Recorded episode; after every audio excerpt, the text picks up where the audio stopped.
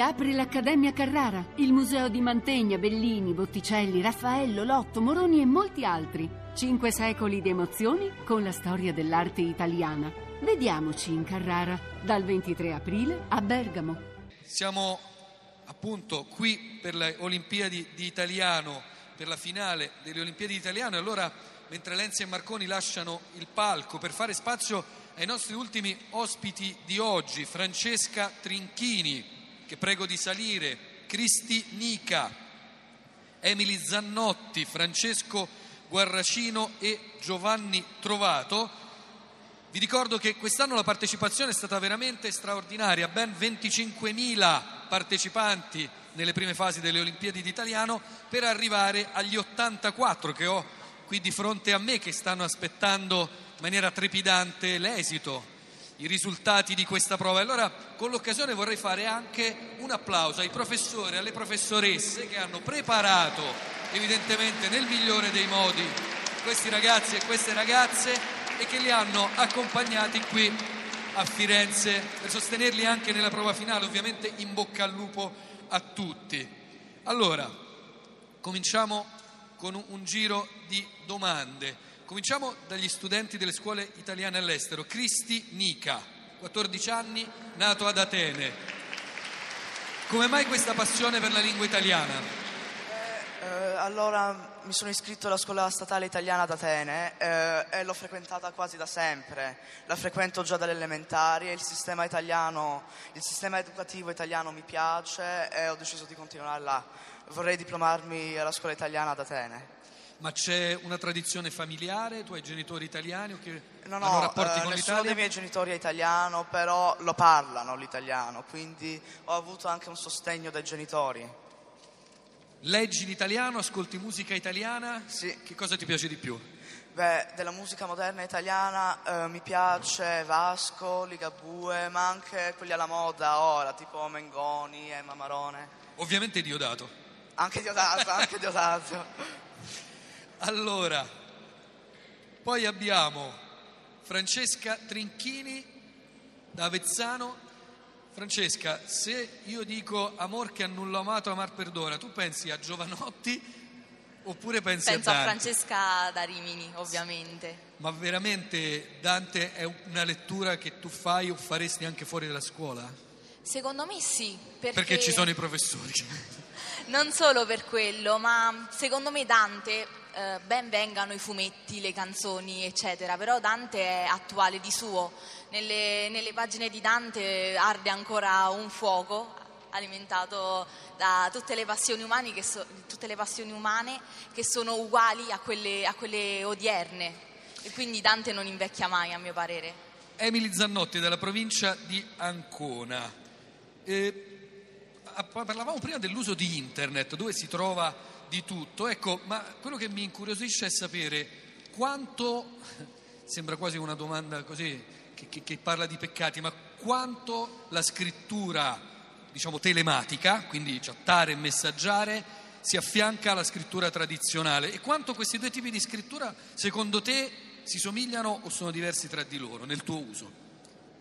Io sinceramente non uso molto mm, il computer, però comunque... No, neanche un po' di WhatsApp, Sì, neanche un po' no, di, no, sì, di Facebook. Lo uso, però Ah, ecco. no molto spesso. Eh, però questo tipo di scrittura comunque è usata spesso da, da tutti i giovani, perciò si affianca molto secondo me a- mm, al tipo di scrittura classica. Eh, allora, Francesco Guarracino, Senigallia, scrittori italiani contemporanei che leggi fuori dalla scuola. Andrea Camilleri, mi piace molto. E poi eh, mi piace Marco Malvaldi che è toscano, non so. E principalmente questi due. Poi vabbè Calvino, anche se è un po' più datato, diciamo.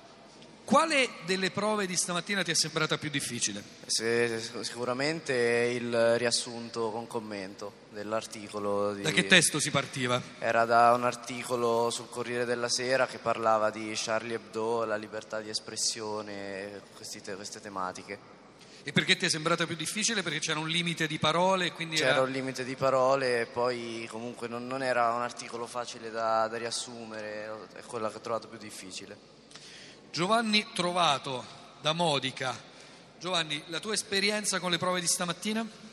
Um, le prove sono state certamente molto diverse dalle, da quelle che abbiamo dovuto affrontare per arrivare qui, ma nel complesso anche molto interessanti perché lo sforzo di elaborare un testo partendo da un'indicazione o rielaborare un testo come nel caso della prima prova è sicuramente qualcosa che ti costringe a metterti alla prova, qualcosa che ti eh, aiuta anche a mh, valutare le proprie competenze, anche nella capacità di eh, utilizzare un linguaggio che si, possa essere diverso da quello quotidiano, quindi il linguaggio giornalistico magari nella seconda prova in cui bisognava rielaborare i dati di una tabella o ancora scrivere un racconto, che personalmente è qualcosa che non faccio mai perché è abbastanza lontano dal mio temperamento. Quindi...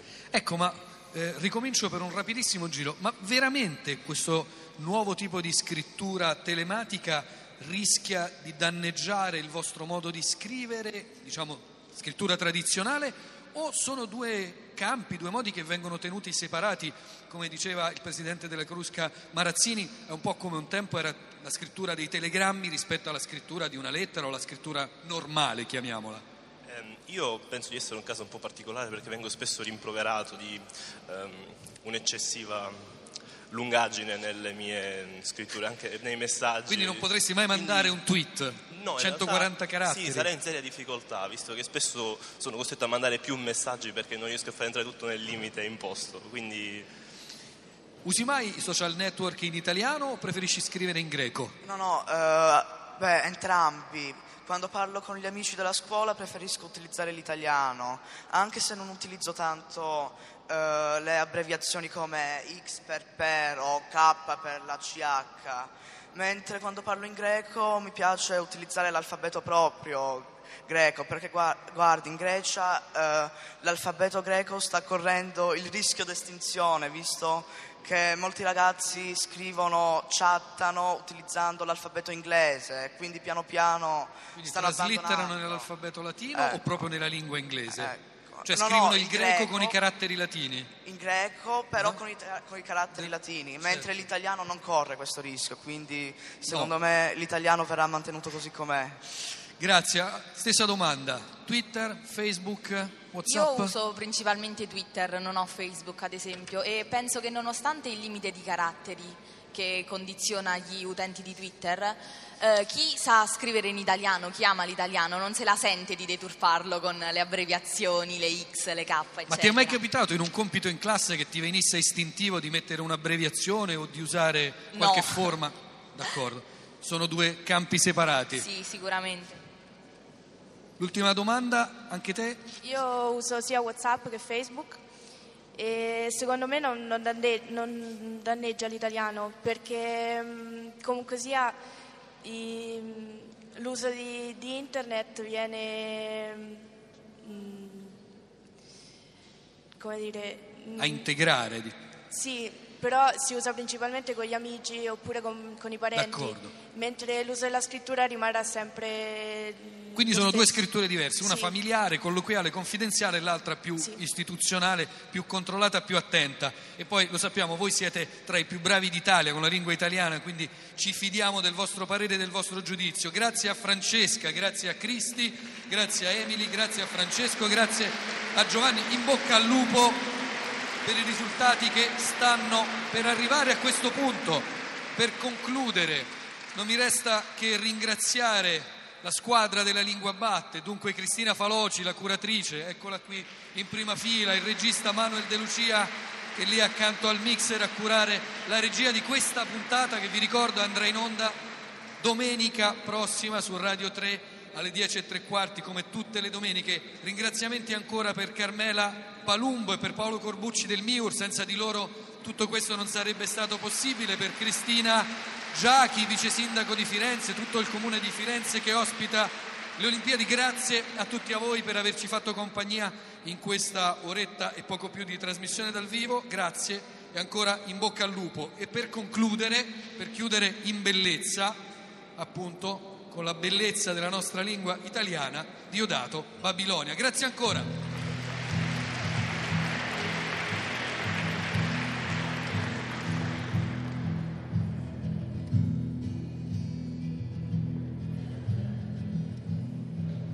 Questo punto mi aspetto un'analisi dei miei testi da tutti, da tutti voi.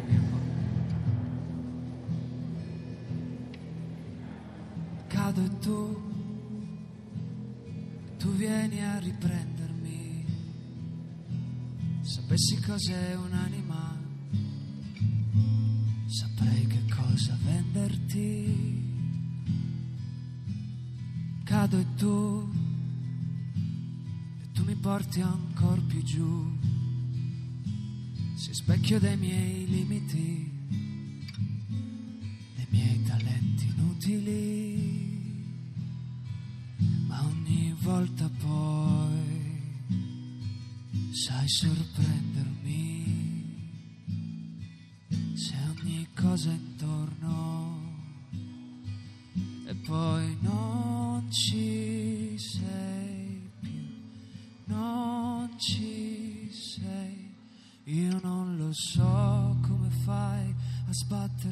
così che certi giorni ho il cuore nero e sembra sempre lunedì. E la notte ha mille sguardi che si nutrono di me.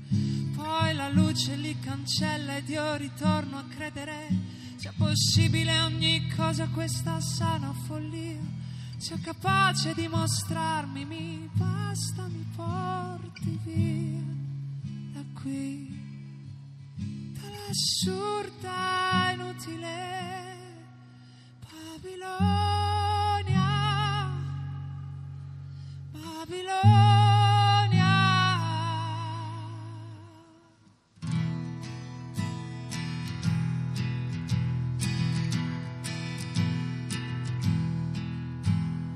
Cado e tu, e tu mi porti ancora più giù in questi abissi gelidi. Respiro sogni liquidi. Ogni volta poi sai sorprendermi quando penso di toccare il fondo. Mi riporti su, mi riporti su, mi riporti su. Io non lo so come fai sbattermi così che certi giorni ho il cuore nero e sembra sempre lunedì. E la notte ha mille sguardi che si nutrono di me. Poi la luce li cancella ed io ritorno a credere sia possibile ogni cosa questa sana follia sia capace di mostrarmi mi basta mi porti via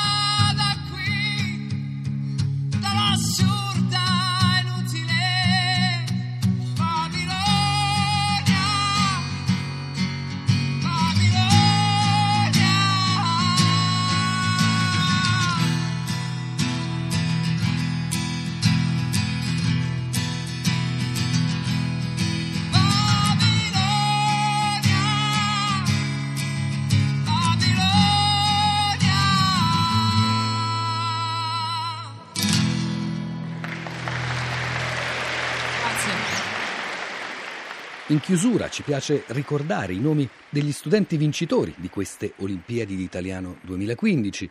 Per il triennio Scuole Italiane Giulia Fabiani del Liceo Prati di Trento. Per il biennio delle scuole italiane invece Lorenzo Dutto del Liceo Peano Pellico di Cuneo. E poi le scuole di italiano all'estero per il triennio, in questo caso Carolina Quadrado Bastos del Liceo della Scuola Statale Italiana di Madrid e per il biennio Piero Alberti della Scuola Europea di Frankfurt am Main. Siamo arrivati così agli istituti professionali, che quest'anno erano in una categoria a parte. Emily Zannotti dell'Ipsa Salvati di Monte Roberto in provincia di Ancona e per il biennio Corinne Pistritto dell'Istituto Moncada che si trova a Lentini in provincia di Siracusa. Gli istituti tecnici, infine, per la categoria del triennio Lucrezia Pacorini dell'Isis D'Annunzio Fabiani di Gorizia per il biennio non è un parente, Gianni Antonelli dell'Itis Vallauri di Velletri. A tutti davvero bravi.